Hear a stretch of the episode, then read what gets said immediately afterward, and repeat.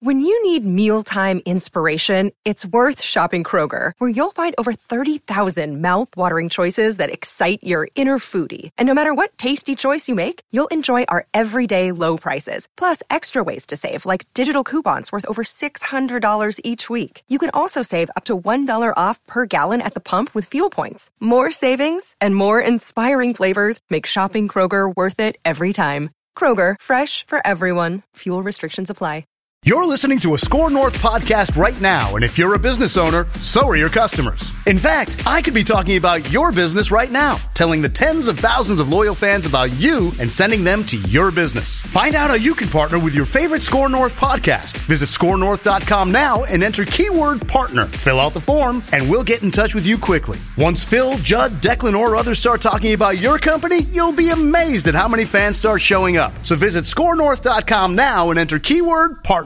TCL is a proud sponsor of the Score North Studios. TCL, America's fastest growing TV brand. Hockey, yeah, yeah. My favorite. It's Judd's Hockey Show.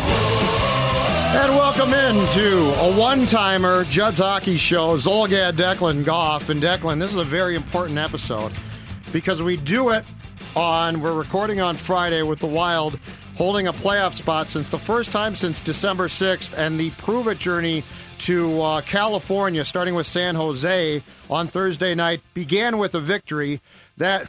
This is so crazy. The Wild leapfrogged four teams Yeah. and is now, as we record this, so if you listen to this later on Friday, and a lot of teams are playing, this might have changed. Right now, the Wild is in the seventh playoff spot, wild card one in the Western Conference, and would play right now the Vegas Golden Knights in the first round of the playoffs. But let's just start with what the hell is going on here? Because we've given up on this team, I don't know how many times. And I was thinking this morning, Dex, there's a lot of times where you could say, when did you quit on the 2019-20 Wild? Was it the one and six start, I believe? was it the day Jason Zucker, who is a goal scorer for you, was traded in what looked like a deal that was all about the future with Pittsburgh? Was it shortly thereafter where Boods was blown out and Dean Evason was named the interim head coach? Was it at the trade deadline when they tried desperately and came close to peddling Zach Parise?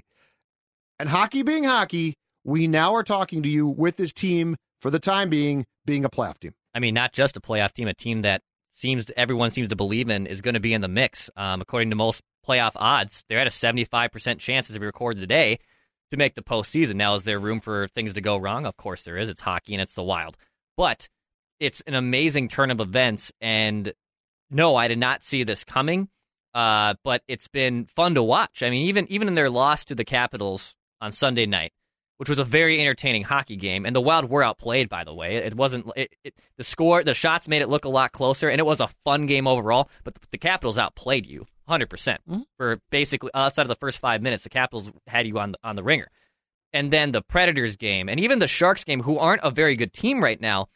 It's been entertaining hockey, and the Wild are surviving in ways that you typically see them fold. And I think that's what's more encouraging is, yeah, Kevin Fiala's fun, but Alex Stalock just continues to be the backstop of this team. And every time I'm thinking I'm counting him out, he keeps proving me wrong.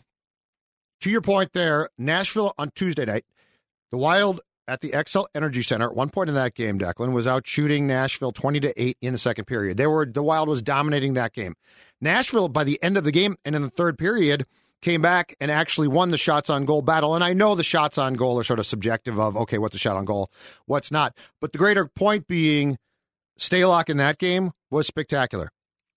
Again, San Jose last night, 40 shots on goal. The shots on goal in the third period in San Jose last night, not a good team, but a team that had been playing really good hockey of late. 20 to 3 for San Jose in the third period. Good lord. Alex Stalock, 11 3 and 1 in his past uh, 15. Since Dean Evason became interim coach of this team, he has started 8 of 10 games, unheard of in the Boudreau uh, Dubnyk era. Uh, and Stalock is 6 and 2, 2.02 goals against, 932 save percentage. So I think if what you're saying is if you are to start the conversation, while Fiala's play has been off the charts phenomenal and, and he might be a superstar, I do think that the conversation for where things stand right now and the why definitely does start in goal. Because let's be honest, the Devan Dubnyk that we've seen past two, three years, past two years for sure, would not have been capable of a run like this.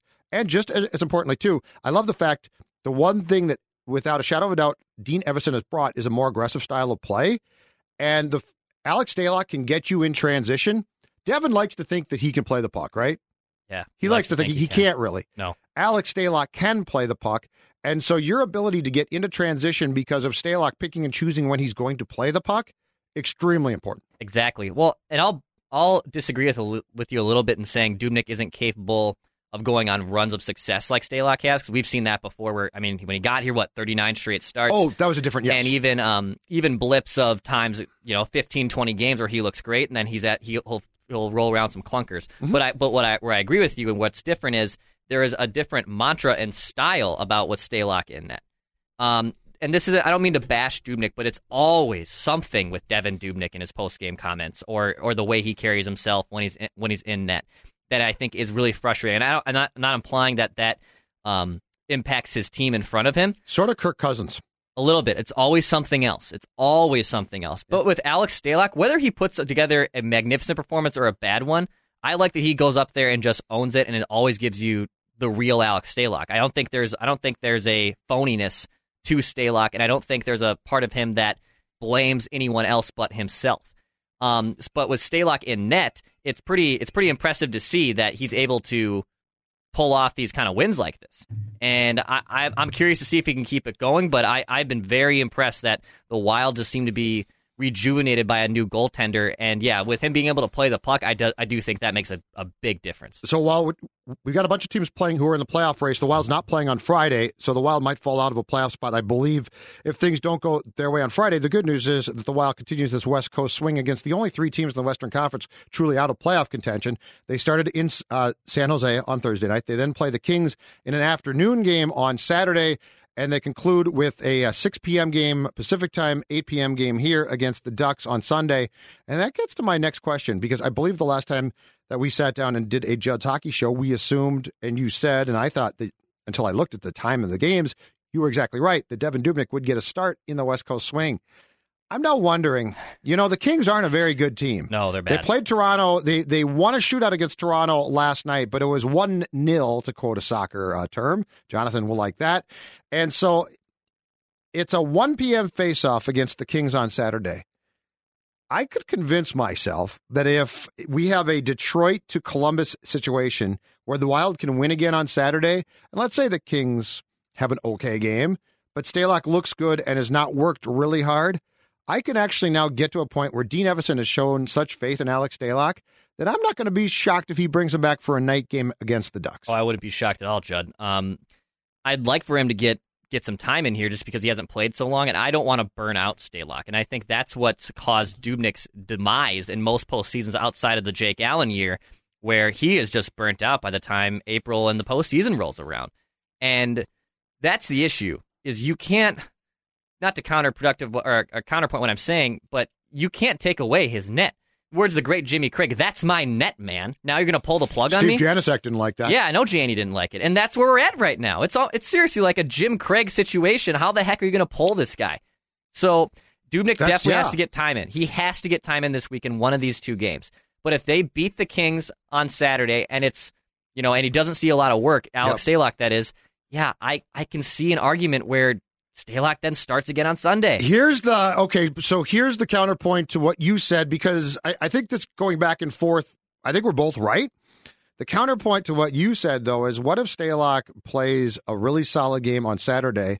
You could make a very good case that if Dubnyk starts against the Predators or Sharks, you lose both, if not one of those games. Sure. Stalock played that well.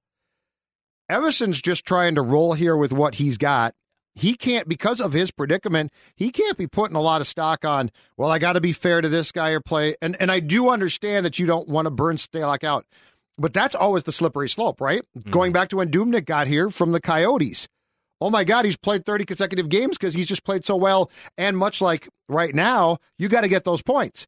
And Stalock, in some ways, is playing an enormous, not in some ways, he is playing an enormous role in you getting points. Yeah. Because I think, I think if he doesn't start the Predators or the Sharks game, you lose that game. And because the Predators game, you're dominating, and then you sort of it sort of dried up.